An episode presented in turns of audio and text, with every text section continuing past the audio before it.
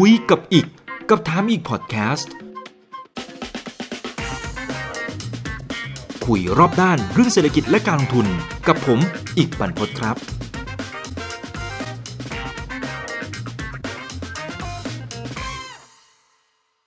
วันนี้ก็ชวนกันมาคุยกันแบบชิวๆสบายๆนะครับ เพราะว่าในช่วง วันสองวันที่ผ่านมาก็จะเห็นว่าตลาดหุ้นสหรัฐอเมริกาเนี่ยก็ร่วงลงไป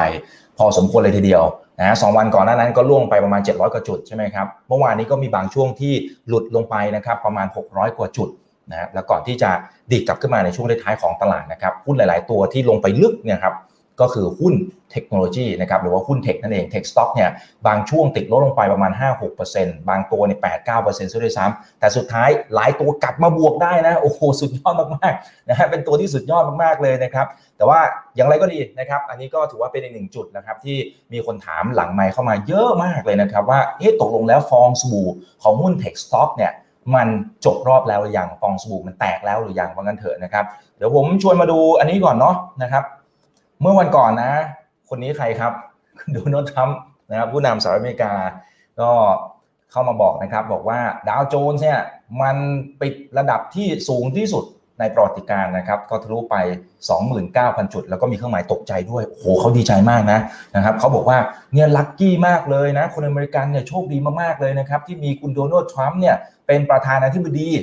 ถ้าว่าคุณโจเขาใช้คำว่าโจฮิดเดนนะครับจริงๆ คือคุณโจไบเดนใช่ไหมครับแต่เขาชอบใช้ศัพท์อะไรประมาณนี้ถากถางคนอื่นๆเนี่ยนะครับเขาบอกว่าโจฮิดเดนเนี่ยถ้าขึ้นมาเป็นผู้นำเนี่ยระวังนะระวังนะตลาดหุ้นอเมริกาอาจจะร่วงก็ได้นะครับคือถ้าอยู่กับเขาในตลาดหุ้นเนี่ยเฟื่องฟูว่างั้นเถอะนะครับนั่นคือสิ่งที่คุณโดนัลด์ทรัมป์นะครับพยายามที่อยากจะสื่อสารกับนักลงทุนแล้วก็ชาวอเมริกันนะครับซึ่งจริงๆแล้วนโยบายหลาย ๆ อย่างของเขาเนี่ยมันก็มันก็เป็นลักษณะนั้นจริง ๆ นะครับมันก็ค่อนข้างเอื้อกับในเรื่องของตลาดทุนนะครับตลาดหุ้นเองก็ขึ้นมาค่อนข้างเยอะตั้งแต่เขาขึ้นมาเป็นผู้นำสหรัฐอเมริกานั่นเองนะครับเมื่อวานนี้ครับทางด้านของตลาดหุ้นของสหรัฐอเมริกานะครับในช่วงท้ายเองก็มีการดีกลับขึ้นมานะครับเหลือติดลบเพียงแค่ประมาณสัก 150 กว่าจุดเท่านั้นเองนะครับบางช่วงเนี่ยก็ลงลงไปลึกนะครับประมาณ 5-600 จุดอย่างที่ว่านะครับ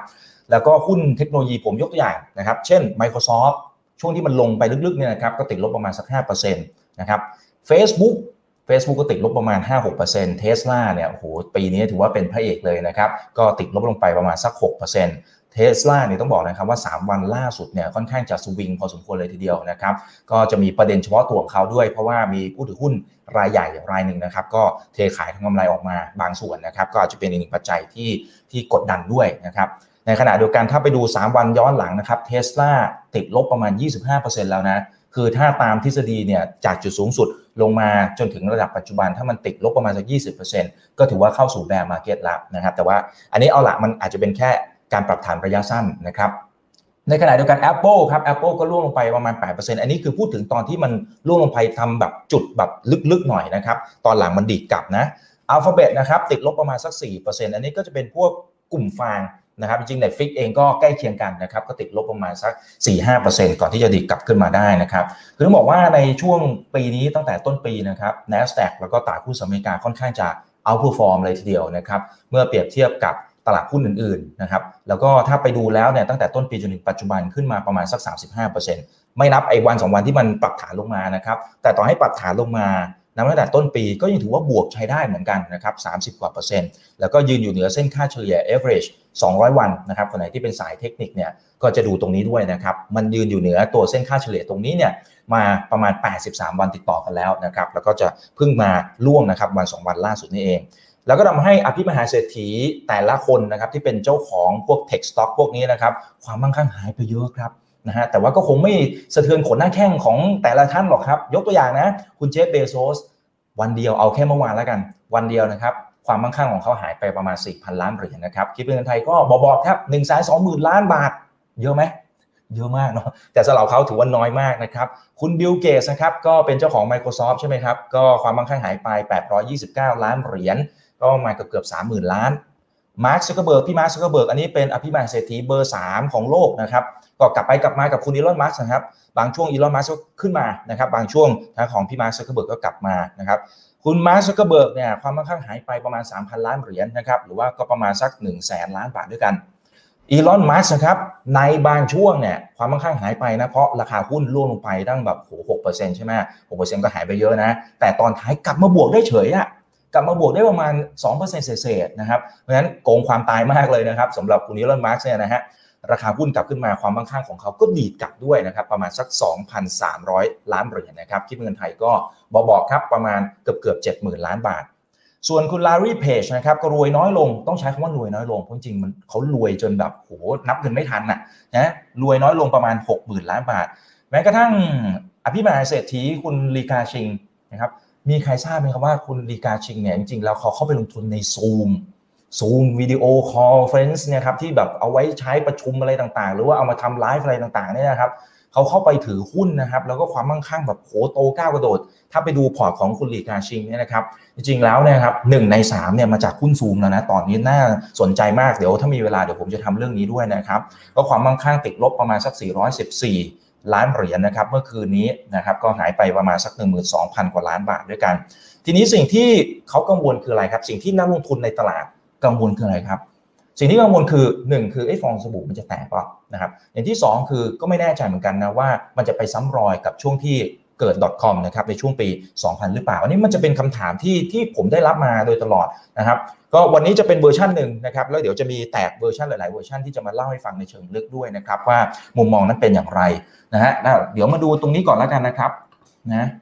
โอเค ก็จะเห็นว่าความวิตกกังวลเนี่ยมันมีอีกประเด็นหนึ่งด้วยนะครับ นะครับก็คือตัวนี้ครับ ตัวนี้ก็คือเหมือนเป็นค่า PE ใช่ไหมครับ ซึ่งอันนี้มันเป็นตัวที่อาจจะไม่อัปเดตนะครับ เป็นปีอขออภัยเป็นสัปดาห์ที่ผ่านมานะครับ คือทีมงานจัดให้ผมนะครับ แล้วก็ปรากฏว่าเป็นไงครับ จริงๆ ก็อาจจะไม่ได้ต่างจากตอนนี้สักเท่าไหร่ เพราะว่าวันสองวันนี้ราคามันปรับตัวลงมาใช่ไหมครับ เพราะฉะนั้นก็พอที่จะเอามาเทียบเคียงกันได้นะครับเทสลาเป็นไงของคุณอีลอนมัสนะครับ PE เนี่ยคือ การประเมินมูลค่ามันมีหลายรูปแบบใช่ไหมครับ ถ้าเอาเป็นแบบที่นักทุนคุ้นเคยกันก็จะเป็นทางด้านของ PE แต่ว่ากลุ่มนี้มันดู PE มันก็ลำบากอะ่ะ คือดู PE มันคงจะไม่ได้ซื้อแน่ๆนะครับ เพราะดูสิครับ มันทะลุดาวคารไปแล้วอะ่ะ เทสลา971 เท่า บางช่วงไปพันเท่าอะนะเพราะว่ากำไรมันไม่ มันยังไม่มาเร็วมากเท่ากับไอตัวราคาที่อยู่ในกระดานถูกไหมครับ เพราะฉะนั้นราคามันไปก่อนเพื่อนเลย ขายสตอรี่นู่นนี่นั่นนะครับ จะไปดิสลอฟวงการพลังงานจะไปดิสลอฟวงการตลาดรถยนต์อะไรต่างๆนะครับ คนก็เล่น ตัว valuation นะครับค่อนข้างจะไปไกลเล่นอนาคตไปถึงดาวอังคารเลยทีเดียวนะครับเปรียบเทียบกับ Amazon Amazon เป็นยังไง Amazon 127 เท่านะครับนะแม้กระทั่ง JD.com 122 เท่านะครับเดี๋ยวข้ามไปดูเทคของอเมริกาการ Netflix 83 เท่า คือถ้าสมมติมาอยู่ในบ้านเราเนี่ยเห็น PE ขนาดนี้เราว่าก็น่าจะตกใจกันใช่ไหมครับโหเล่นเรียนแรงมากเลยนะ ไปดูเจ้าอื่น Microsoft 36 เท่าโอเคโอเค อันนี้มันเริ่มลงมาแล้วนะครับ Apple 35 เท่านะฮะอัลฟาเบตหรือว่าตัวบริษัทแม่ของ Google นะครับ34 เท่า Facebook ใกล้เคียงกัน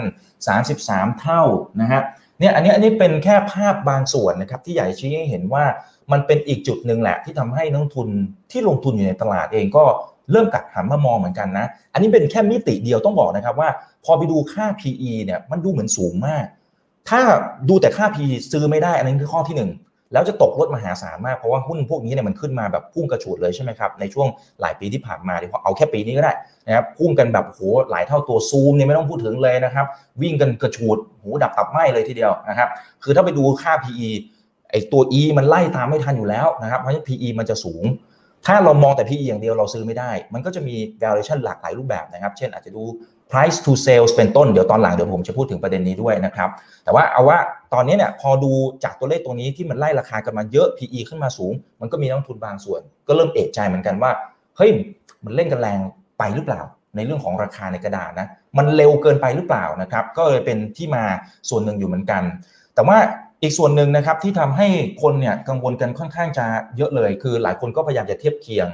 ว่าไอ้สถานการณ์ในปัจจุบันนะครับณเวลาตอนนี้เนี่ยนะครับ มันละไม้คล้ายคลึงกับ .com ในช่วงปี 2000 หรือเปล่า มันละไม้คล้ายคลึงยังไงนะครับ คือในช่วงประมาณสักปี 1993 1994แถวๆนั้นนะครับมันก็จะมีสิ่งที่เรียกว่าอินเทอร์เน็ตเกิดขึ้นมา ในสมัยผมตอนนั้นผมยังเป็นเด็กอยู่เลยนะครับค่อนข้างตื่นเต้นมากเลยนะนะคืออาจารย์ที่โรงเรียนคุณครูที่โรงเรียนเขาก็จะสอนว่าคุณอินเทอร์เน็ตมันจะมาเปลี่ยนโลกอย่างนั้นอย่างนี้เออเราก็เรายังนึกภาพไม่ออก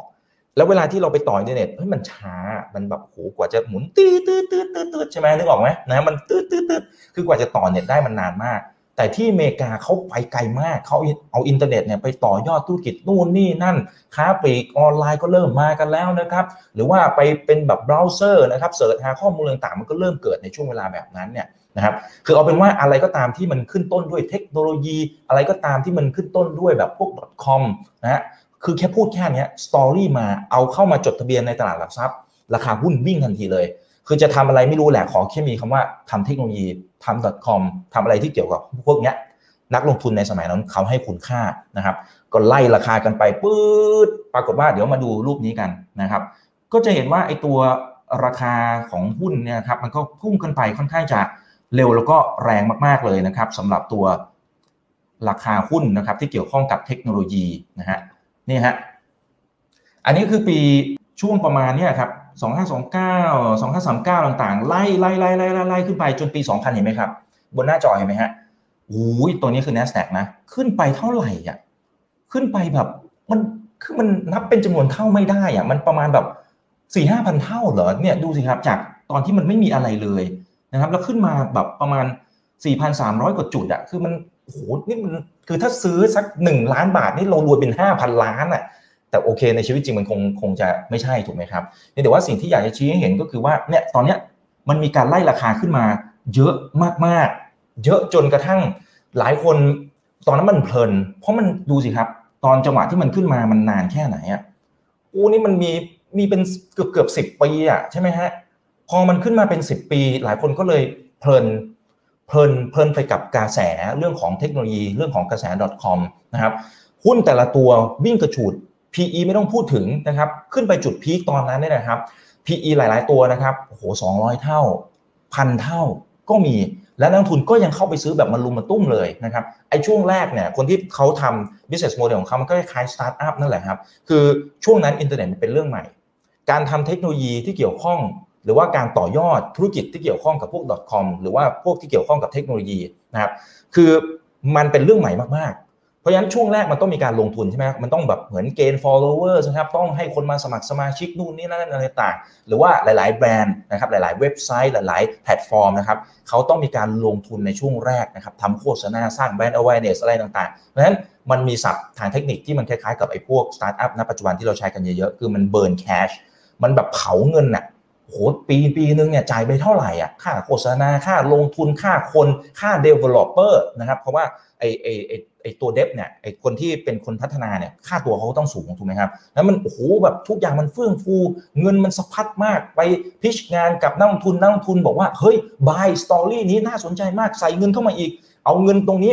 ปุ๊บก็ไปผ่านเงินไปเรื่อยๆผ่านเงินไปเรื่อยให้ได้จำนวนสมาชิกเข้ามาเรื่อยๆนะครับแต่มันยังไม่กำไร นะครับคนส่วนใหญ่บริษัทส่วนใหญ่มันไม่กำไรนะครับ ซึ่งพอมันถึงจุดจุดหนึ่งนะครับพอมันถึงจุดจุดหนึ่งตรงนี้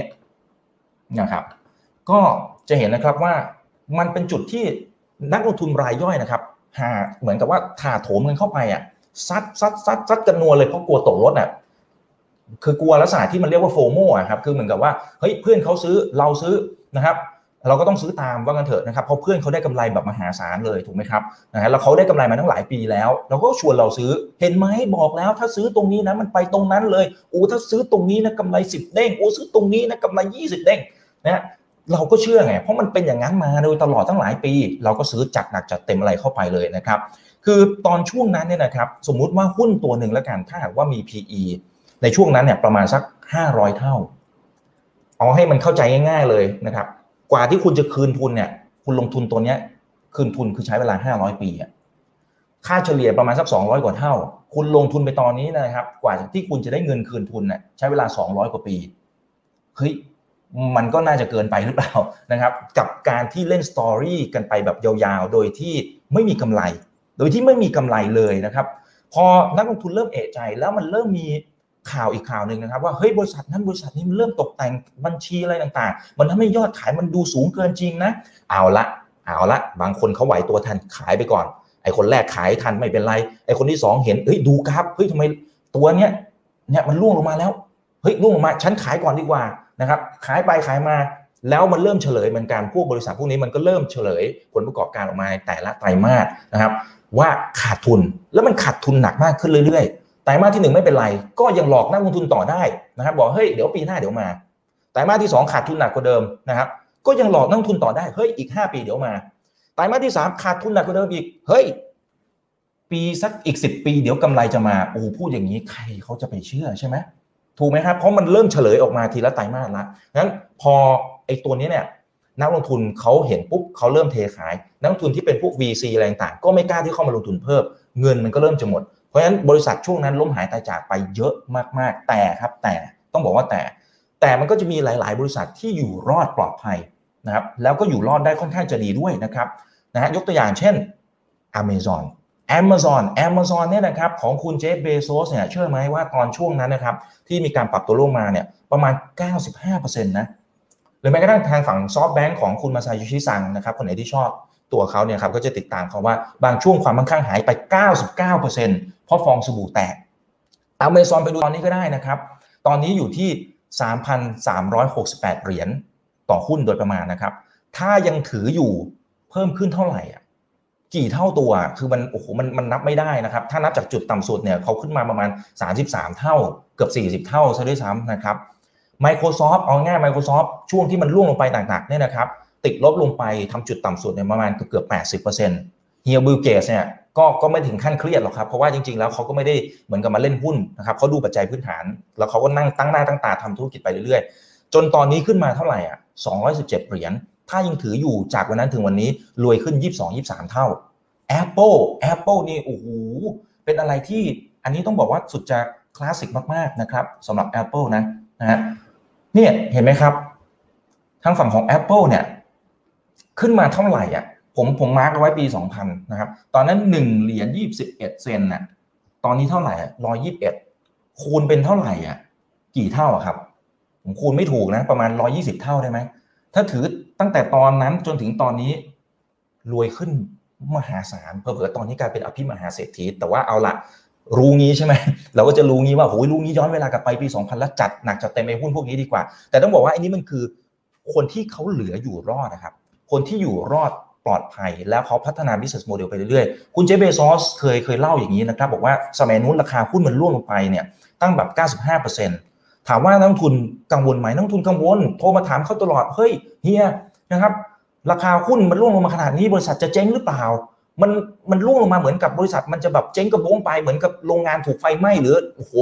แพลตฟอร์มนี้เจ๊งไปเลย มันเป็นขั้นนั้น แต่คุณเจฟฟ์ เบโซสบอกไม่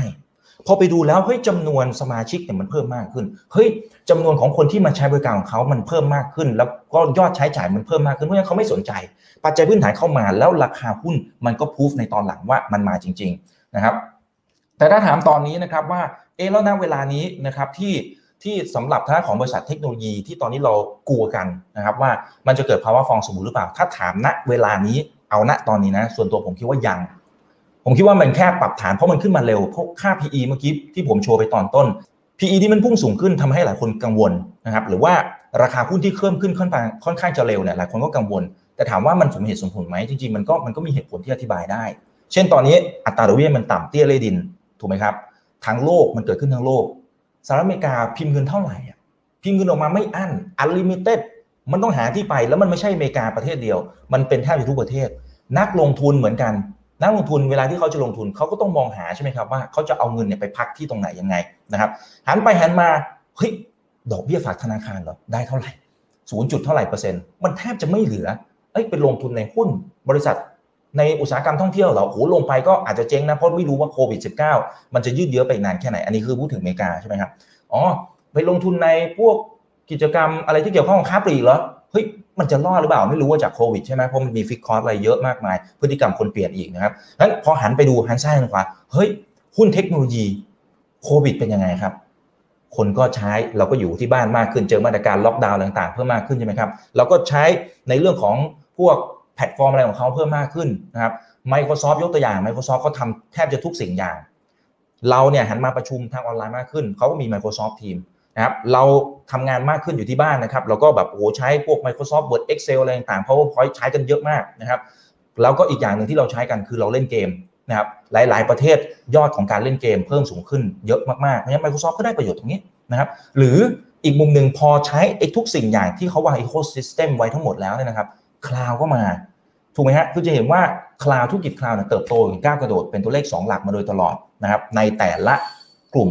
ธุรกิจที่เขาไปเจาะตลาดพวกนี้นะครับนั้นพวกนี้มันมา แล้วมันมีพวก Network Effect ด้วยนะครับยกตัวอย่างเช่นพี่มาร์คซักเคอร์เบิร์กที่ใช้ Facebook เป็นไงครับ Facebook ปุ๊บคนใช้เยอะมากๆ คนใช้เยอะประมาณ 2,500 ล้านคนคือ ถ้าเปรียบเทียบเป็นประเทศเนี่ยน่าจะถือว่าเป็นประเทศที่มีประชากรเยอะที่สุดในโลกแล้วแหละไอ้ Network Effect มันก็มีไง สมมติเพื่อนเราไปเล่นปุ๊บเอ้ยเราก็อยากเล่นบ้าง มันก็เป็น network ที่แบบโอ้โหเชื่อมไปเรื่อยๆถูกไหมครับ มันก็สนุกสนานกันไปนะครับ ไลน์เองก็คล้ายๆกันถูกไหมครับ หรือแม้กระทั่งยกตัวอย่างเช่น Amazon Amazon เนี่ยสมาชิกคนที่ไปสมัครสมาชิกพรามของเขาเนี่ยตอนนี้ก็เป็นหลักแบบร้อยร้อยร้อยร้อยล้านคนแล้วใช่ไหมครับ เพราะฉะนั้นเวลาที่เราไปสั่งซื้อสินค้าอะไรต่างๆเขาก็บันโดจับแพ็กเกจอะไรต่างๆ เอาละมันก็สนุกสนานกันไป แล้วก็ใช้ในเรื่องของบริการของเขามากขึ้นเรื่อยๆ เบื้องหลังของเขาก็มีธุรกิจคลาวเหมือนกัน ธุรกิจคลาวก็เป็นตัวที่ทำให้เขาทำกำไรได้มหาศาล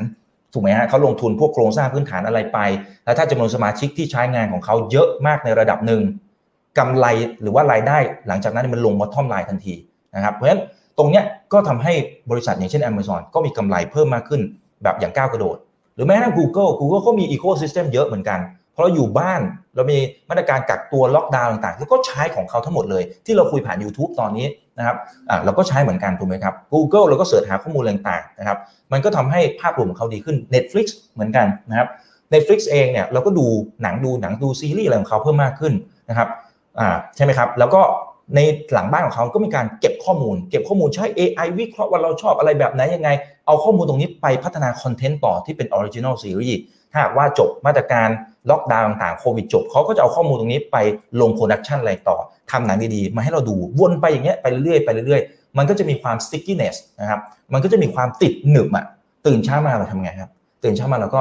เปิดไถไถไถไถเฟซบุ๊กเลยใช่ไหมครับว่าเฮ้ยวันนี้ใครทำอะไรยังไงบ้างนะครับ ใครมาไลฟ์อะไรบ้างนะครับเออข้อมูลตรงนี้อยากรู้ขอเข้ามาดูหน่อยได้ไหมนะครับอ่าอะไรต่างๆนะครับแล้วก็จะเหมือนกับติดกับเขาอะครับอยู่ในแพลตฟอร์มของเขานะครับ หรือไปดู Netflix เริ่มมันติดอะดูซีรีส์หนึ่งตอนปุ๊บไม่พอครับ ขอดูตอน 2 ตอน 3 ตอน 4 ต่างๆ มันติดไปเรื่อยๆ เขาเก็บข้อมูลของเราไปเรื่อยๆ แล้วก็ไปต่อยอดในการทำธุรกิจไปเรื่อยๆ เหมือนกันนั้นกำไรมันก็สะท้อนออกมา หลาย ๆ ตัวเนี่ยกำไรแบบพุ่งกระฉูดมากๆนะครับอย่างเช่นทางด้านของอะไรดีอะนะครับเนี่ย Apple ก็ได้นะครับ Apple ก็ยังกำไรดี รายได้ก็เติบโตประมาณ 11%ใช่ไหมครับอเมซอนนี่ไม่ต้องพูดถึงเลยนะครับก็เติบโตเป็นตัวเลข 2 หลัก 40กว่าเปอร์เซ็นต์นะครับแล้วถ้านับเฉพาะตัว cloud นะครับทุกทุกของแพลตฟอร์มนะครับบริษัทเทคโนโลยีเหล่านี้เนี่ยนะครับเขาก็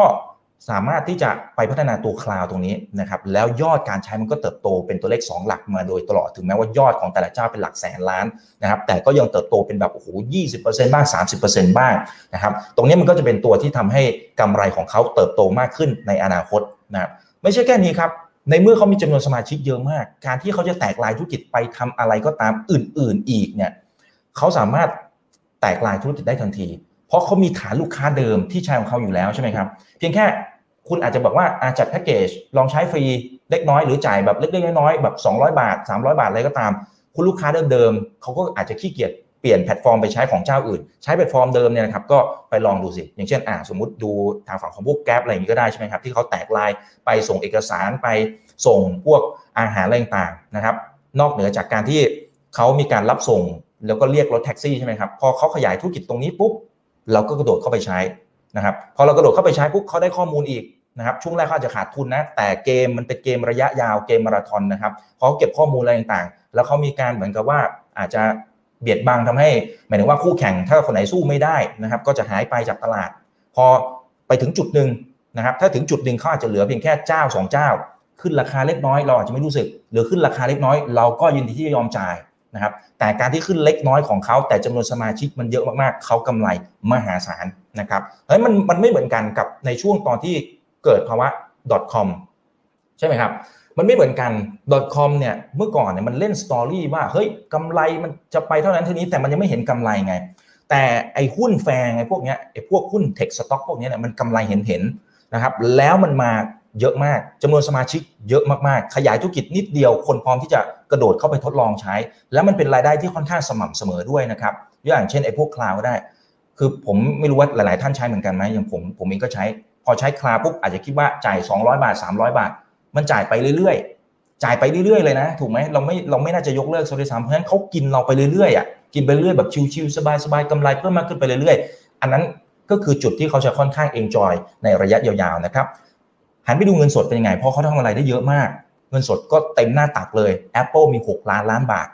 Microsoft มีประมาณ 5 ล้านล้านนะครับ Facebook มีประมาณ 2 ล้านล้าน Amazon มีประมาณ 1.5 ล้านล้าน ส่วนหนึ่งเขาเอาเงินไปลงทุนเพิ่ม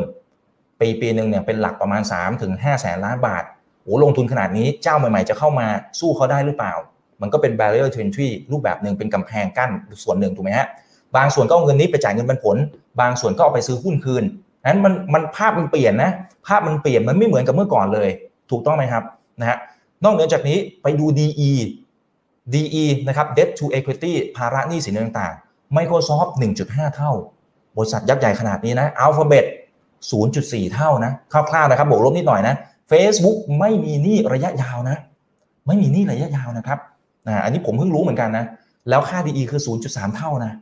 เออสุดยอดมากนะครับแต่ต้อง mark นิดนึงนะครับคือ Alphabet กับ Facebook อาจจะได้ผลกระทบบ้างหรือเปล่า อันนี้ต้องติดตามกันต่อเพราะว่ารายได้หลักๆนะครับส่วนหนึ่งเลยก็มาจากเรื่องของโฆษณาด้วยนะครับ Alphabet เนี่ยเห็นชัดเลยไตรมาสที่ 2กำไร drop นะครับเพื่อนๆเทคโนโลยีเนี่ยกำไรเติบโตหนักมากเลยใช่ไหมครับแต่ว่า Alphabet กำไร drop เพราะว่าเขามียอดโฆษณาที่ตกลงนะครับในขณะที่ Facebook เจอดราม่าเรื่องของการแบนอะไรต่างๆนะครับแต่ Facebook เจอดราม่าเสร็จปุ๊บราคาหุ้นร่วงอีกแป๊บหนึ่งกลับมาทำ all time high แล้วนะครับเนี่ยอันเนี้ย เป็นสิ่งที่อยากจะชี้ให้เห็นนะครับว่ามันไม่เหมือนเดิม